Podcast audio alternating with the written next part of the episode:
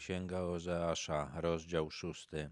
Chodźcie, zawróćmy do Pana. On nas rozszarpał, On nas też uleczy. Zranił i opatrzy nasze rany. Po dwóch dniach wskrzesi nas do życia. Trzeciego dnia podniesie nas i będziemy żyli przed Jego obliczem. Ozeasz zapowiadał swoim rodakom Boże karcenie i zapowiada też, jak na nie zareagują, co będą mówić. Te słowa będą się wydawać bardzo prawidłowe. Żydzi szybko zrozumieją, że to Bóg stoi za tymi nieszczęściami i od Niego zależy, kiedy one się skończą. Dlatego będą się starali przebłagać Boga. Będą liczyli na to, że Jego gniew skończy się szybko, że w ciągu trzech dni przywróci ich do życia. To przywrócenie do życia to prawdopodobnie przywrócenie państwowości. Będą liczyli, że ta państwowość, kiedy Bóg już nie będzie się gniewał, będzie trwać ale na trzeci dzień Bóg przywrócił do życia Jezusa, który nigdy nie zgrzeszył. W przypadku grzesznych ludzi to oczyszczenie przez cierpienie będzie trwać dłużej niż się spodziewają. Starajmy się więc poznać, usilnie poznać Pana. Że go znajdziemy, pewne jest jak zorza poranna i przyjdzie do nas jak deszcz, jak późny deszcz, który zrasza ziemię. Te słowa też wydają się prawidłowe. Bóg daje się poznać i znaleźć ludziom, którzy tego naprawdę pragną. Jest to tak pewne jak to, że po nocy przyjdzie dzień. Ci Żydzi, którzy będą się chcieli nawrócić, będą chcieli przebłagać Boga, spodziewać się też będą, że ich los szybko się poprawi tak jak po deszczach szybko wyrastają rośliny. Ten późny deszcz, który tutaj jest wspomniany, poprzedzał bezpośrednio żniwo. Ci ludzie spodziewali się, że kiedy się tylko zwrócą do Boga, On ich jakoś materialnie wynagrodzi za to. Co ci mam uczynić, Efraimie? Co ci mam uczynić, Judo? Wszak wasza miłość jest jak obłok poranny i jak rosa, która szybko znika. Teraz Ozeasz mówi, jak Bóg będzie patrzył na to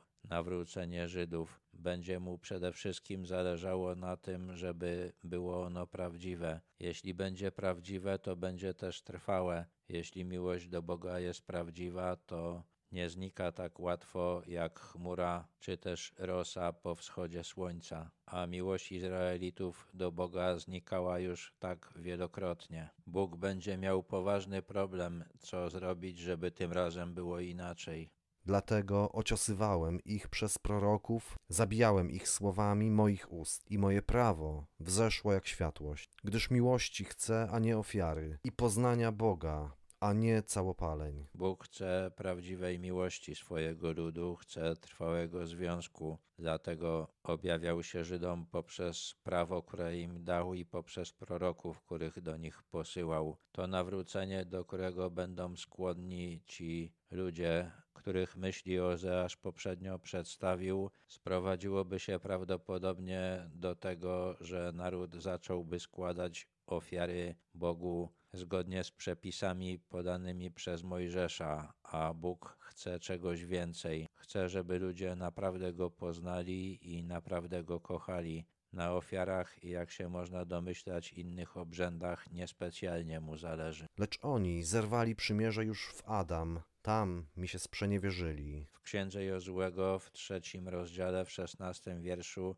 jest opis przejścia Izraelitów przez Jordan. Jego wody rozstąpiły się w cudowny sposób przed nimi. To był dla nich znak, że Bóg jest z nimi, bo przez Jordan mogli przejść i bez tego. Jest napisane, że wody Jordanu zatrzymały się w pewnej odległości od miejscowości Adam, czyli Bóg mówi, że już przechodząc przez Jordan, Żydzi sprzeniewierzyli mu się. Już wtedy w jakiś sposób zerwali przymierze z nim. Gilead jest miastem złoczyńców, splamionym krwią. Żydzi mieszkający w Gileadzie nie różnili się zbytnio od Żydów mieszkających gdzie indziej. Skoro tych Bóg uważał za złoczyńców, to podobnie musiał myśleć o pozostałych. Zgraja kapłanów podobna jest do zbójców czyhających na ludzi. Mordują na drodze do Sychem, popełniają czyny ohydne.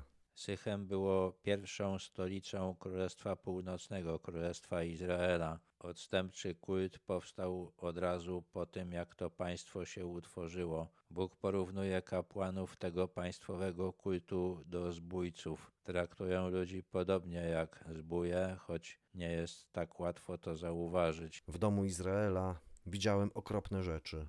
Tam Efraim oddał się wszeteczeństwu. Izrael się splugawił. To jest podsumowanie historii Izraela, historii Królestwa Północnego. Jest ona w ogólnych zarysach przedstawiona w księgach królewskich i w księgach kronik. Wszyscy królowie Izraela utrzymywali ten odstępczy kult. Znacznie częściej niż w Judzie dochodziło do tego, że królowie byli mordowani. Można się domyślać, że wiele nieprawości było też w niższych stanach. Także dla ciebie, Judo, przygotowane jest żniwo. Utrata państwowości będzie dla Izraela jakby żniwem. Naród zbierze to, co zasiał. Ozeasz zapowiada, że podobne żniwo zbierze też Juda. To, że jest tam świątynia i że obrzędy odbywają się zgodnie z tym, co przepisał Mojżesz, Boga nie zadowala. Nieprawość Judy niewiele różni się od nieprawości Izraela i przyniesie podobne rezultaty.